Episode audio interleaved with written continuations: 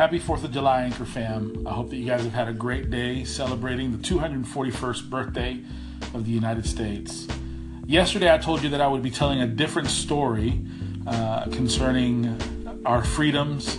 Uh, and uh, since we broke off from the tyranny of England, uh, there's a different side uh, of those who have not experienced the liberty and freedom that this country stands for.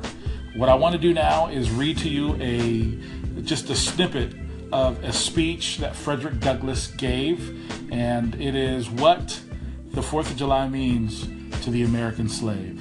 Here it goes. What to the American slave is your Fourth of July? I answer, a day that reveals to him more than all other days in the year the gross injustice and cruelty to which he is the constant victim. To him, your celebration is a sham, your boasted liberty, an unholy license, your national greatness, swelling vanity. Your sounds of rejoicing are empty and heartless. Your denunciations of tyrants, brass fronted impudence. Your shouts of liberty and equality, hollow mockery.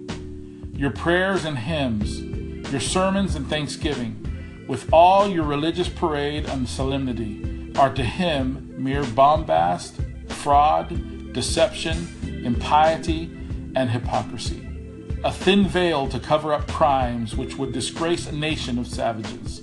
There is not a nation on the earth guilty of practices more shocking and bloody than are the people of the United States at this very hour. I know that those are very strong words, and this is not anti American sentiment, but we have to see the injustice that the African American has suffered for all of the years that we've been a nation. Mean, it would seem that even to this hour, those of color seem to suffer uh, injustices unlike any other nationality in our nation. As we celebrate the freedoms that we have, uh, as we celebrate uh, the very Declaration of Independence uh, that we commemorate today, let us also think that this story of liberty and freedom is not celebrated by all. I hope this makes you think. Let's talk about it.